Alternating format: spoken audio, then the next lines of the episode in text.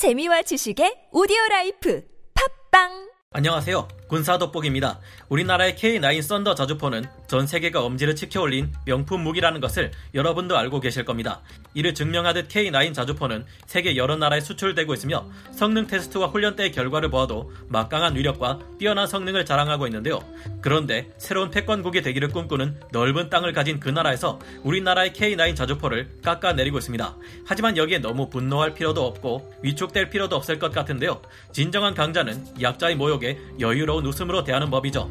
전체 군사력의 우위에 있어서는 그 대륙 나라가 우리나라에 비해 규모 면에서 비교가 안 될 정도로 강할지 모르지만 각 나라를 대표하는 자주포의 성능에 있어서는 차이가 심합니다. 그들의 말과는 달리 실제로는 우리나라의 K9 자주포가 그들의 PLZ-05 자주포를 압도한다고 볼 수 있습니다. 지금부터 그들이 우리의 K9을 사실과 다르게 어떤 식으로 깎아내렸는지 알아보고 그들의 세계 최강이라 부르짖는 PLZ-05 자주포와 K9 자주포 중 실제로 압도적으로 더 강한 것은 무엇인지 알아보겠습니다. 전문가는 아니지만 해당 분야의 정보를 조사 정리했습니다. 본의 아니게 틀린 부분이 있을 수 있다는 점 양해해 주시면 감사하겠습니다. 대륙의 신랑 군사망 보도에서는 우리 군의 K9 자주포를 언급하며 이 같은 분석을 내놓았습니다. 인도가 최근 배치한 신형 K9 자주포는 대륙의 신형 자주포 PLZ-05에 비해 훨씬 효과가 떨어진다. 성능 면에서 K9의 카탈로그 데이터는 매우 우수하다. 그러나 타국의 자주포와 비교하면 K9이 큰 단점이 있다는 점을 쉽게 발견할 수 있다.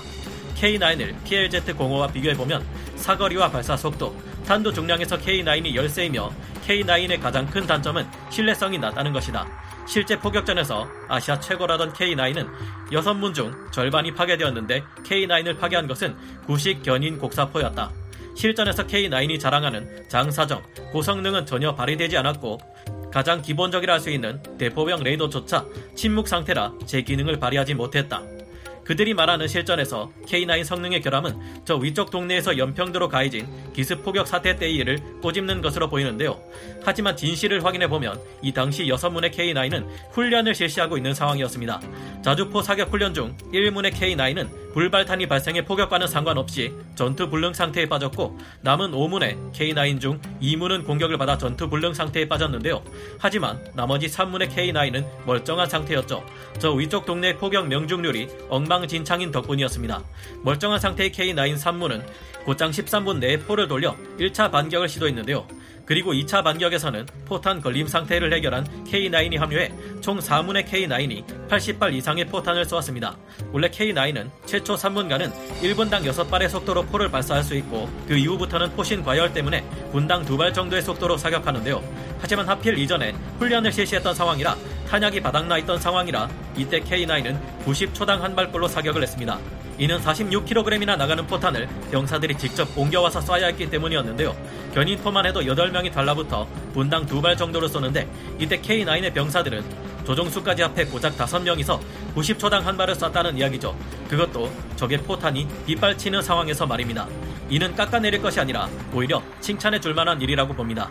육군이나 해병대, 포병대 출신자들도 말하기를 이 정도 속도로 직접 손으로 포탄을 옮기고 K9을 쐈다는 것은 감탄할 만한 일이라고 합니다. 우리의 K9은 반격으로 반대편의 방사포를 정확히 맞추지는 못했지만 정확한 위치를 알 수 없어서 그랬던 것일 뿐 조준한 곳으로 날아간 포탄은 정확히 그 지점을 포격했다고 하는데요. 이 당시 적의 정확한 위치를 알 수 없었던 이유는 기상 측정이 제대로 이루어지지 않았기 때문이었고 2006년에서 2007년 사이 정확한 기상 측정이 이루어진 상태에서라면 K9은 좌표만으로 100% 정확하게 초탄을 명중시키는 모습을 보여준 바 있습니다. 당시 우리 군의 상대편에서는 추가 공격이 없었는데 후방에 있던 지원 병력 및 대공포반은 물론 지휘 본부까지 박살난 것으로 판단되었습니다. 오히려 이 당시 우리나라의 해병대들은 기습 선제 공격을 받은 상태에서도 평소 훈련의 성과가 여실히 드러나는 뛰어난 대응을 보여주었고 K9은 카탈로그 상에 나와 있는 것보다 더욱 우수한 성능을 보여주어 많은 나라에서 실전에서 K9의 성능에 엄지를 치켜 올리는 계기가 되었는데요.